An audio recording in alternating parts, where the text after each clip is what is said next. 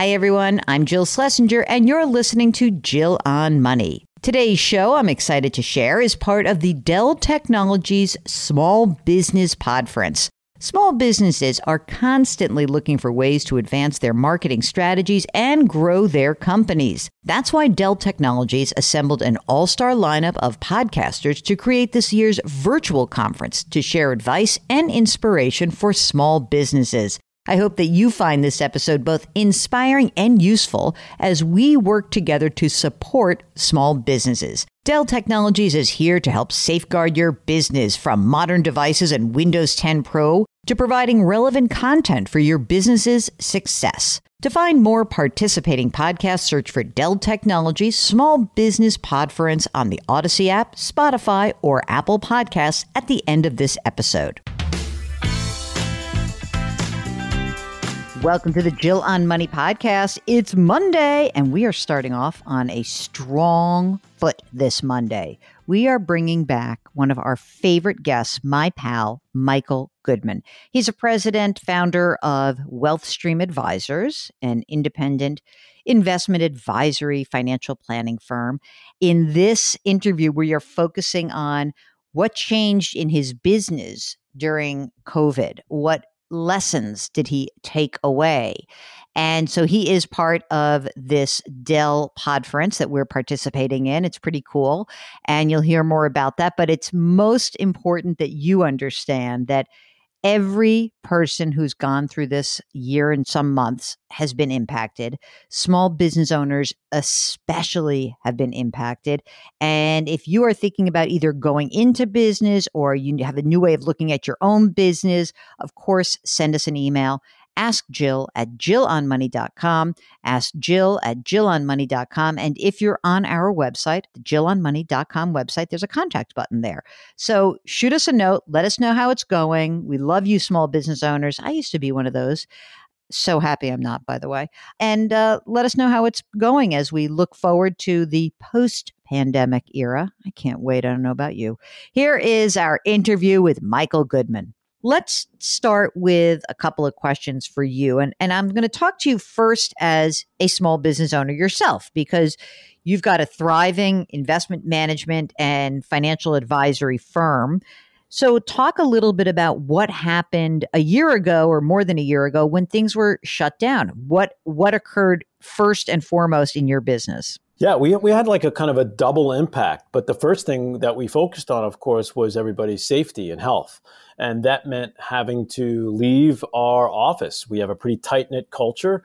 Everybody kind of gets along really well, likes each other in our company, and we enjoy working together and collaborating. And we had to immediately go remote. So that was probably the, the first and most important thing that happened.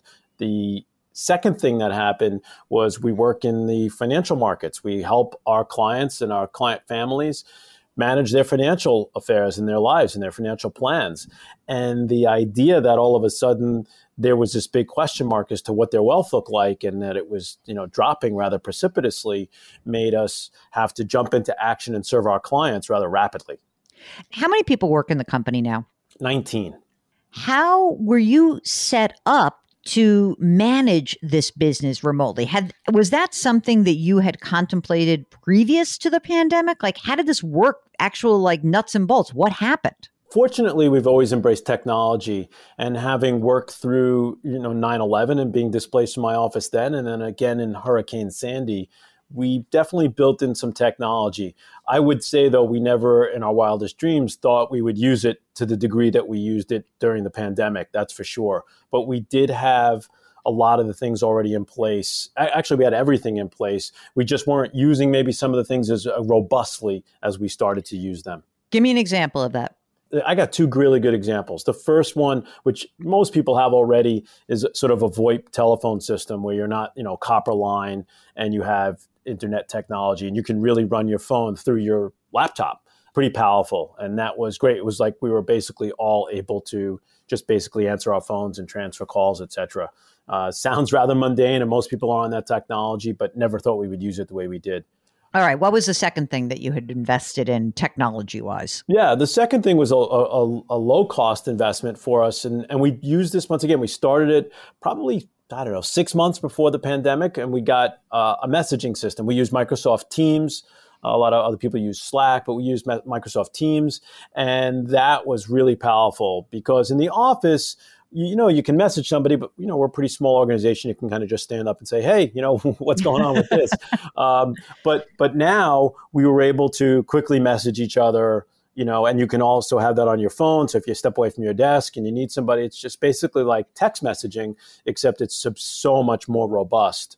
And we use that for a whole bunch of cool stuff, including, which I'm sure we'll get into a little bit, is sort of dealing and maintaining culture had you used video with your clients previously? You have clients all over the, the country and some all over the world. So had you used that previously? Yes, and that, that's the big thing that everybody's talked about, right? Zoom, which is why I went to these other two things. But yes, absolutely. We did some video conferencing. We do have about a third of our clients outside of the New York City metro area that we would speak with.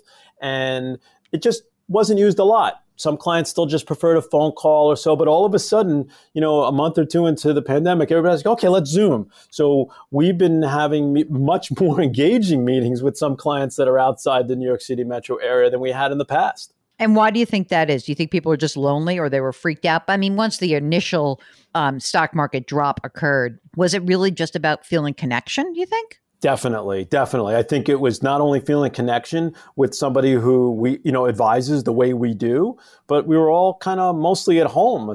You know, if people were on the conservative side and cautious or had some potential health issues, they were not going out of their house for periods of time. So the idea of just even having that kind of connection is surely something that's going to make people feel better, whether it's relating to their financial affairs or not. How do you think that these technological um, investments that you made that got you through the pandemic what do you think is going to happen post pandemic like how do you how do you imagine your re-entry into a physical office because i know that that's something that's important to you but what is the legacy of some of these things what will persist going forward do you think well, I believe they'll all persist. I just hope that they'll become less dominant.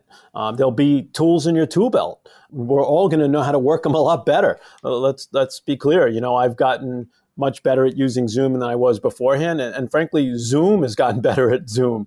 So it's good that this happened in a way from that technology standpoint. I personally uh, look forward to them all being around. I just think that, you know, if they're a little less dominant, we get back to some more face to face or other traditional means of communication. That would be great too. What did you learn as a business owner in this period? What what was the what are some of the takeaways for you in running your own business that you think are were important lessons. And you've owned this business for how long? 20 years, 20 something years? Uh, 25 this year, wow. actually. Oh, yeah. it's an anniversary party. so, I mean, what, what do you take out of this experience? I think there's a couple of things.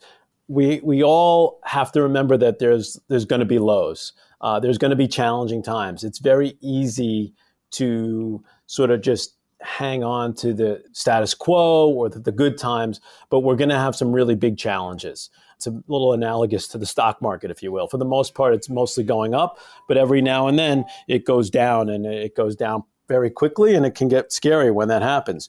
So you have to remember that and not to get put off by that. I think those are the times where you really get an opportunity to go back to your core values, really think about what you're doing and work hard at it. Uh, so, once again, just remember that there'll be the lows. The second thing I think you, you have to learn is that you have to be on top of your personal business financial plan. You know, you should be doing budgets, let's just say, projections. It doesn't have to be anything overly sophisticated, but you have, should have a sense all the time of sort of what my plan is for the next couple of years. And you should also be planning for some bad things to happen. Not that they will, hopefully, but what's going to, what if happens if all of a sudden my revenue drops by a third? What does that mean? How do we survive that? Where do we need to nip and tuck, etc. So you should do your own business financial planning. And one of the key tenets of that is cash is king. Especially today with interest rates being so low, it's so frustrating to hold on to cash. But what people don't realize is that the interest they're earning is not in the form of dollars. The interest they're earning is the form of security to know that if something goes wrong, that they can survive that time period. It's so interesting because I think that a lot of people are now turning to this idea of, you know what, I want to start a small business. I just saw the small business formation numbers are up huge. I mean, it's like a 40% increase than from like where we were before the pandemic, people starting businesses. If you are an existing business and you've just realized like you know, like yours, Michael, that you can run a business remotely. How does that change the negotiations you have with potential office space? Are you thinking like, you know what, I don't need any more office space. I'm done. I mean, how are you approaching this? Yeah, well, I think it's different for different people. I'm personally a big fan of uh, for our kind of a company of being in the office. Uh, and ironically, our company lease was up this summer. So we were going to be going into negotiations anyway at this time. Some people say to me, Oh, you're really lucky. You, you got to sign a lease and negotiate in this environment. You probably got a good deal. And yes, we did. But we also don't know what it's going to look like. I'm just, you know, I believe it'll be good and I'm optimistic about that. But we made a pretty big commitment for the next 10 years. So you paid rent this whole time that you were not in the office? Yes. The same amount, or did they give you a discount? They did not give us a discount. Oh we didn't we didn't ask for a discount. We were we were doing fine. Our business was okay, and we felt that our moral obligation to pay our rent if we're okay. You're such a good guy, Michael. you are. Um, okay, so let's shift a little bit. We are often asked about the following question which is, you know, what is the formation of this company? Should I be an LLC? Should I be a C Corp? Should I be an S Corp? How do you make this determination? And then I have a follow up on that. There's a lot of factors that come into place when making that decision. I would say that there are some general rules of thumb around this, and that is you're going to be the only owner and you're not in a business that's litigious in any way either a sole practitioner and just doing a Schedule C on your personal tax return. It might be the simplest and easiest and least expensive way. Or if you're willing to take some incremental cost, an LLC is a good thing to have if it's going to be just you also. The thing you need to be aware of with this, you, you have to get some counsel from a, a tax person, a CPA that's in your area, is that there's federal rules when it comes to how these things work and there are state rules when it comes to how these things work. And in some places, there are even lo- more local municipal rules. So, for example, here in New York City, you have an additional taxing agency, and an LLC in New York City has some detriments to it that you need to be aware of. I'm not saying it doesn't work, but you just need to be aware of these different layers of costs and or challenges. So let me just follow up. The question actually came in via social, which is Is there any insights on the best way that I should convert from an LLC to a C Corp in order to take advantage of QSBS designation? What is this QSBS exemption? Yeah, so qualified small business stock is an exemption in the tax law that allows you, when you exit or sell your shares, to shelter up to $10 million of What? Gain. Yep. I love that. Yep. But there are some very significant rules or facts that you need to make sure you stick to to get that exemption. And I would recommend that you definitely work with not just a CPA, but a CPA who knows qualified small business stock because there are some nuances to that. Being a C Corp is one of them. This episode is just one of many podcasts included in the Small Business Podference presented by Dell Technologies. This podcast conference has been created to encourage and inspire small businesses while covering topics like new business strategies, influencer marketing, and beyond. Learn from top names in the podcast world like JJ Redick and Tommy from Old Man and Three, Rhett and Link of the Ear Biscuits, and many more. To find more participating podcasts, search for Dell Technologies Small Business Podference on the Odyssey app, Spotify, or Apple Podcasts at the end of this episode. When your clients, your financial planning and investment management clients, are asking you small business questions, it must be quite handy to have that little CPA in your back pocket, isn't it?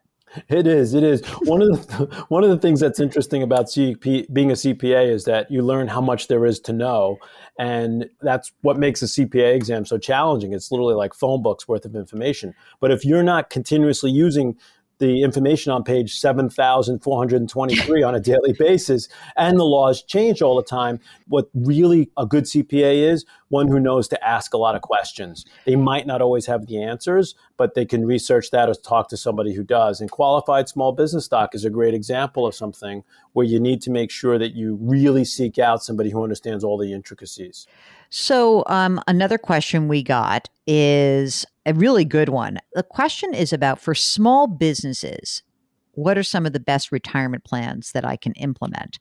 I presume this means that somebody's moved beyond sole proprietor and done their IRA or Roth IRA. And now they're in that mode of like, okay, now I have some money and I can fund retirement. What are some of the retirement plan options that are available for small businesses? And even if it's just a single operator of that small business, it just happens to be cranking. Yeah, so there are some real good juicy options there now. It's gotten a little simpler over time too. But I would say that the two best options, generally speaking, are going to be a solo 401k which will allow you to have sort of this profit sharing plan element to the plan, which allows you to put away a percentage of your profit for the year and do a 401k piece. And some custodians even allow you to do a Roth 401k in these solo 401ks. So that is something that is definitely a great option for most companies. If you have a company that's really doing well, significant profits, and you're over the age of, let's say, 40 ish, let's say, and you don't have significant amount of employees, low employees, maybe no employees, you can do what's called a defined benefit plan, which will allow you to put away substantially more money. The max in the solo 401k that we were just talking about is somewhere in the 50s, let's say. 58. Yeah, thank you very much. And a defined benefit plan, now we're talking about potentially being able to, to deduct in excess of $200,000 off of your tax return to put into a retirement plan. Tell me what would happen if Mark were my employee and I have a solo 401k. What happens? Well, you'd have to have a regular 401k at that point. Solo is just if you're the only one. So I should have clarified that earlier, perhaps. But you'd have a regular 401k. It's right. a little more annoying now because you have a layer of expense mm-hmm. and a mm-hmm. layer of complexity to the plan. Mm-hmm. A little bit, there's, there's, what's called testing that you have to do each year to make sure the plan's in compliance. Mm-hmm. But the good news is the government's given us what's called a safe harbor option. So if you do this for the safe harbor, which I'll explain in a second, you don't have, you'll pass all your testing. And the way to do that to meet the safe harbor requirements is either to A, make a 3% contribution of the employee's salary. So, in other words, if they were making $100,000, you'd put in $3,000 into their plan for them. It's not a match, you have to do it. And mm-hmm. for all the employees. And then you can put in whatever you want. There's no testing for yourself. Or you could do a match. What if I have, I decide, ugh, seems like a pain in the neck. I don't want to do all that testing stuff.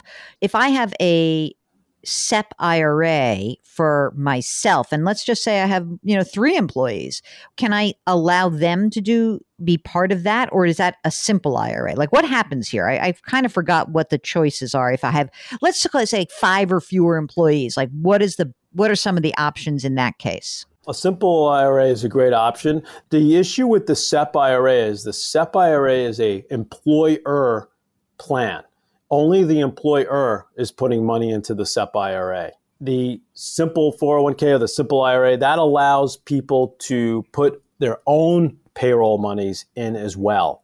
So hmm. if you have employees that want to make contributions, you're going to need a plan other than a SEP IRA. Okay, got it. I'm going to ask this question. No one asked this, but I find it quite interesting. How do you know when to call it quits? Like, how do you know when the business is let's say you've got a business, it's got crushed by COVID, right? A restaurant or whatever.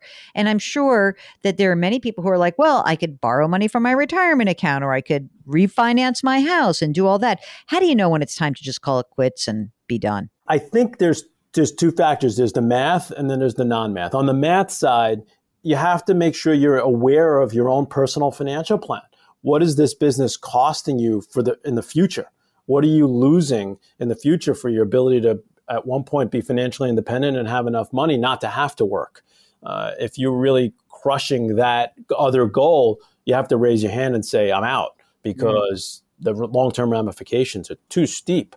Then there's the non financial stuff. So, on the one hand, there's the stress factor. And I think that a lot of people don't recognize how much stress it is to run a small business. There's a lot of joy also, and some people just are vehemently independent and don't want to work for somebody else, so they're willing to have that stress. So you got to factor that in too. I mean, I think that it's fair to say that everyone felt stress in different ways. You were actually in an industry that got hit early, but then was thriving. So, how did you manage your own mental health in the period? Because I think it can be very lonely to be the boss. Absolutely. So, first of all, super stressful. Uh, probably two weeks of just super stress. And I think this was a unique stress. I've been through many market downturns before. That's not necessarily what stressed me in this instance, although, of course, that's stressful. The stress here was that it was a pandemic and that mm-hmm. nobody had a playbook for that. Uh, we nobody knew what was going to happen. Nobody knew how it was going to turn out, and that was a little darker. Uh, no questions asked. You were so outwardly calm. And you really seemed very chill. Like it was like, did you go Zen? How did you get there? Well, a i truly believe that we would get there so you gotta you have to create your north star and focus on that and get and that's what's going to do it for you and one of the things i did probably in day nine of this pandemic was every morning when i would go from my bedroom to my office because we were all home at that point in time i would spend 10 to 15 minutes of just positivity and for me. I would pull out different books that i had you know one is the daily stoic that i'll read or something else about positive. And i would read some sort of meditation kind of a thing and make sure that i focused on okay this is where i am. I'm going to start from here and i'm just going to get through the day. To do the best i can. I'm going to stay positive. And it really made a big difference. How do you see some of the changes in your clients who have small businesses? What are you hearing about post COVID trends? It's very dependent on the industries they're in. I think there are businesses, like you said, that are going to be starting up. A lot of people decided for either because they had to get a new job or because they just felt, I'm done here. And a lot of new opportunities have been created out of this. And that's one of the the great things about sort of the way our system works here in this country is you have an idea, you can get out there and start at something new. Um, the reliance on technology has been a great example of how that's developed. I think the biggest theme that I'm seeing is versatility. People have to create businesses that are versatile. Uh, if you're reliant on too many factors that are static, you're going to be in trouble because if those cha- those factors change, you're not going to be able to carry through another shock like we went through. Do you feel like you're a better owner and operator for having gone through this ter- terrible period? By far, by far. Um, I, I, probably would have preferred not to have to go through it in that way to get there. But yes, uh, I definitely feel like I've grown a lot as not only as a business owner, but as a coworker, as somebody who really had to make sure that I was understanding how everybody was doing. How were they being impacted on this? I was trying to make sure that they not only could do their job, but that they were okay what other family members they were going through this with and were they comfortable in their setup and how did we keep our culture going and everybody being in touch with each other trying to make visits meeting coworkers in the parking lot for lunch just to touch base with them. All right, thanks so much to Michael Goodman for joining us again. You'll hear his voice towards the end of the year. We like to bring him on for year-end financial planning.